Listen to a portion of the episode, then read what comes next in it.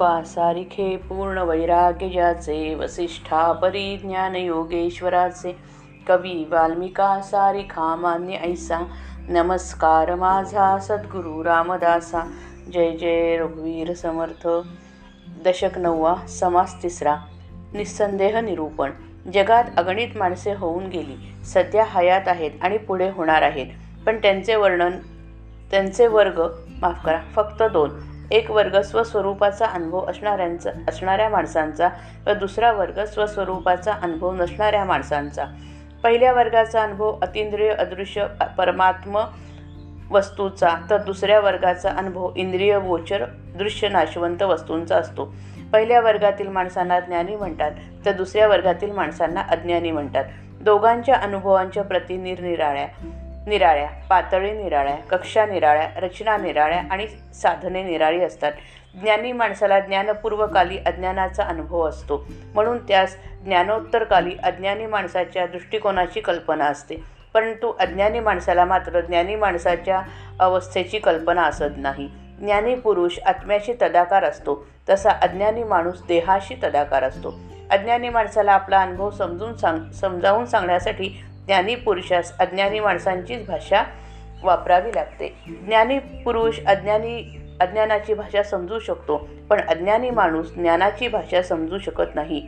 उदाहरणार्थ केनोपनिषदामध्ये एक ब्रह्मज्ञानी स्वतःचा अनुभव सांगताना म्हणतो की यस्य अम यस्य अमतं तस्य मतं मतं यस्य न वेदाः सहा अविज्ञातं विजाना विजानतां विज्ञात विज्ञातम अवि अविजानतम अर्थ ज्या आत्मज्ञानी पुरुषास आत आत्मतत्व कळत नाही असे वाटते त्यास ते कळलेले असते. जो म्हणतो मला आत्मतत्व कळले त्यास ते कळलेले नसते. ज्यांना कळते त्यांना कळत नाही व ज्यांना कळत नाही त्यांना खरे कळते. या वाक्यांचा सरळ अर्थ घेतला तर स्व त्यात स्वच्छ परस्पर विरोधी परस्पर विरोध आढळतो. ज्ञानी पुरुष स्वानुभव सांगण्यासाठी अज्ञानाची अज्ञानाची भाषा वापरतो हे खरे पण त्याच्या बोलण्याचा अर्थ गूढ असतो.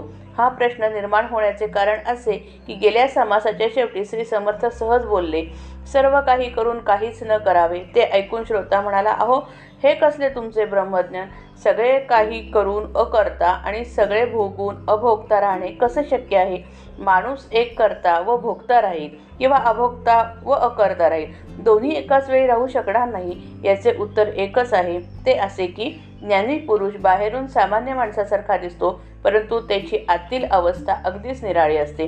त्यांचे त्याचे अंतर्याम परमात्मा स्वरूप असते. भगवंताची जी अंतरस्थिती तीच त्याची असल्याने तो मनुष्यवेश धारण केलेला परमात्माच होय. तो करून अकर्ता व भोगून अभोगता कसा राहू शकतो हे ध्यानात येण्यास आपण स्वतः त्या अवस्थेच्या निकट गेले पाहिजे. म्हणून अज्ञानी म्हणून ज्ञानी ओळखण्यास आपण ज्ञानी बनले पाहिजे हेच या प्रश्नाचे उत्तर होय. श्रीराम श्रोती केला अनुमान ऐसे कैसे ब्रह्मज्ञान? काहीच नाही असो न हे केवी घडे. सकळ करून अकर्ता सकळ भोगून अभोगता. सकळांमध्ये अलिप्तता येईल कैसी? तथापि तुम्ही म्हणता योगी भोगून अभोगता. सर्ग नरकही आता येण्याची नाही न्याये. जन्म मृत्यू भोगिलेच भोगी परी तो भोगून अभोगता योगी. यातनाही तया लागी येण्याची पाडे. कुटून राहिला कुटीला रडोनी नाही रडला. कुंथोन नाही कुंथिला योगेश्वर. जन्म नसोन घातला पतित नसोन झाला. यातना नसोन पावला नाना परी. ऐसा श्रोतयांचा अनुमान श्रोती घेतले आडरान. आता याचे समाधान केले पाहिजे. वक्ता म्हणे सावध व्हावे तुम्ही बोलता बरवे. परी हे तुमच्याच अनुभवे तुम्हास घडे. ज्याचा अनुभव जैसा तो तो बोलतो तैसा.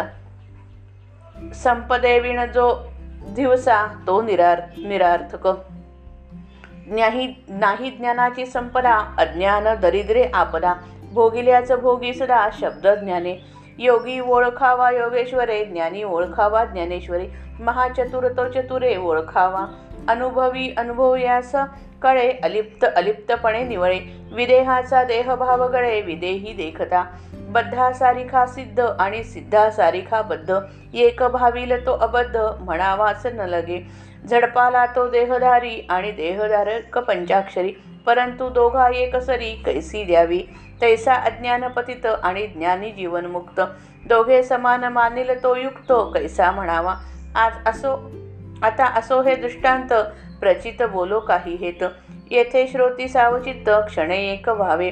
जो जो ज्ञाने गुप्त झाला जो जो विवेके विराला जो जो जो अनन्यपणे उरला नाहीच काही. श्रोत्यास आत्मज्ञान नाही हे उघड आहे. अशा अज्ञानी माणसाला ज्ञानी पुरुषाची अवस्था चटकन ध्यानात येणे कठीण जाते. म्हणून तो नवीन आक्षेप काढतो तो असा गेल्या समासाच्या शेवटी करून काहीच न करावे असून काहीच नसावे असे वक्त्याने सांगितले. त्यावर विचार करून श्रोता शंका काढतो की ब्रह्मज्ञान कसे असते? आपण असून काहीच नसावे हे घडणे कसे शक्य आहे? सगळी कर्मे करून अकर्तेपणा सगळे भोग भोगून अभोक्तेपणा आणि सगळ्यांमध्ये राहून अलिप्त अलिप्तपणा येईल कसा? तथापि आपण म्हणतो की योगी भोग भोगून अभोगता राह राहतो. तर मग स्वर्ग नर्क यांच्या भोगांना तो अभोग अभोक्तेपणाचा नियम लागू करायला पाहिजे. जन्म व मृत्यू यांचे भोग भोगावेच लागतात. पण ते भोग भोगून पुन्हा योगी अभोगताच राहतो असे जर आहे तर भोगाच्या यातना भोगून देखील योगी त्या भोगत नाही असे म्हणावे लागते. याचा अर्थ असा होतो की योगी पुरुष मार खाऊन मार खात नाही. शोकाने विवल होऊन रडतो पण तो रडत नाही. आणि शरीर दुःख सहन न होऊन तो कणतो पण तो कणत नाही. त्याला जन्म नसून तो जन्म घेतो. पतित नसून तो पतित होतो आणि यातना नसून नाना प्रकारच्या यातना त्याला भोगाव्या लागतात. आक्षेपाचा मुख्य मुद्दा असा की माणूस ब्रह्मज्ञानी असला तरी त्याला नाना प्रकारच्या यातना दुःखे व संकटे भोगावी लागतात हे प्रत्यक्ष दिसते. या सर्वांचा त्याच्या मनावर मुळीच परिणाम होत नाही काय? सामान्य माणसाच्या भूमिकेवरून अनुमान केले तर परिणाम न होणे अशक्य वाटते. पण म्हणून या आक्षेपात श्री समर्थ असे उत्तर देतात की अज्ञानाच्या दृष्टिकोनातून ज्ञानी माणसाच्या जीवनाकडे पाहिले तर विकृत अनुमान निघते. ज्ञानी माणसाची अवस्था करण्यास आपण अज्ञानाच्या भूमिकेतून बाहेर पडणे आवश्यक असते. वक्त्याच्या बोलण्यावर तर्क चालतू चालून श्रोताने काढलेले हे अनुमान बरोबर नाही. श्रोता विचारांच्या आडरानात शिरला आहे. तरी पण त्याचे समाधान करणे जरूर आहे. वक्ता म्हणाला की श्रोत्यांनी नीट श्रवण करावे. तुमचेही म्हणणे योग्य आहे. तुम्हाला जो अनुभव येतो त्यास प्रमाण धरून तुम्ही वरील अनुमान काढले. त्या अनुभवाच्या दृष्टीने ते बरोबर आहे. ज्याला जसा अनुभव येतो तसा तो जीवनाचा अर्थ समजतो आणि सांगतो. उदाहरणार्थ ज्याच्यापाशी संपत्ती नसते तो मोठे साहस करू शकत नाही. त्याला साहसाची मोठी कल्पनाच करता येत नाही. त्याचप्रमाणे ज्याचा अनुभव अगदी क्षुद्र असतो त्याला ज्ञानीपुरुषाच्या विशाल अनुभवाची कल्पनाच करता येत नाही. ज्या माणसापाशी आत्मज्ञानरूपी संपत्ती असते त्याच्याशी त्याच्यापाशी अज्ञानरूपी दारिद्र्य असते त्यामुळे तो अनेकदा आपदा भोगतो. त्याची गती फक्त शब्द ज्ञानापर्यंतच असते पण त्या पायी तो एकदा भोगलेल्या यातना अनेक वेळा भोगतो. देहबुद्धीने व्यापलेला माणूस अज्ञानामुळे जन्ममरणाच्या खेपा करतो. प्रत्येक जन्मामध्ये त्यास त्याच त्या यातना पुन्हा पुन्हा भोगाव्या लागतात. योग्याची अवस्था योग्यासच कळते. ज्ञानाची ज्ञानाची अवस्था ज्ञानी पुरुषालाच कळते. चतुर पुरुषच मोठ्या चतुर पुरुषाला ओळखू शकतो. स्वानुभवी पुरुषच आत्मज्ञानी पुरुषास ओळखू शकतो. ओळखतो. जो स्वतः अलिप्त असतो तोच अलिप्तपणे संपन्न पुरुष ओळखतो व संतोष पावतो. स्वतः विदेही असलेला पुरुष दुसऱ्या विदेही पुरुषाला पाहून देहभान विसरून जातो. नुसत्या देहाच्या दृष्टीने बघितलं तर एखादा सिद्ध पुरुष बद्धासारखा दिसेल तसेच एखादा बद्ध माणूस सिद्धासारखा दिसेल. त्या दोघांची योग्यता एकच आहे असे जो मानतो तो मूर्ख होय हे सांगणे नको. भूतबाधा झालेला माणूस आणि भूतबाधा नाहीशी करणारा मांत्रिक. पंचाक्षरी दोघेही देहाने सारखेच दिसतात पण दोघांची योग्यता सारखी नसते. त्याचप्रमाणे एखादा भ्रष्ट अज्ञानी माणूस आणि एखादा जीवनमुक्त ज्ञानी पुरुष दोघेही देहाने सारखेच दिसतात म्हणून त्या दोघांची योग्यता सारखीच मानणारा माणूस विचारा विचारी नसतो यात शंका नाही. आत्मज्ञानी पुरुषाचे थोरपण त्याच्या स्वरूपानुभवामध्ये असते.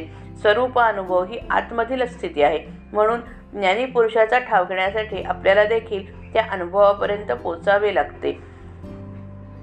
हा विषय दृष्टांतांनी सांगणे आता पुरे. स्वरू स्वरूपानुभवाच्या काही खुणा आता सांगतो. श्रोत्यांनी क्षणभर त्या लक्ष देऊन ऐकावा. ऐकाव्या. आत्मज्ञानाच्या योगाने जो गुप्त म्हणजे ज्याचा मीपणा अंतर्धान पावतो निधिध्यासाने जो स्वरूपामध्ये विलीन होतो आणि स्वरूपाशी समरस किंवा एकरूप झाल्यामुळे जो यत्किंचितपणे वेगळे उरत नाही. श्रीराम जय राम जय जय राम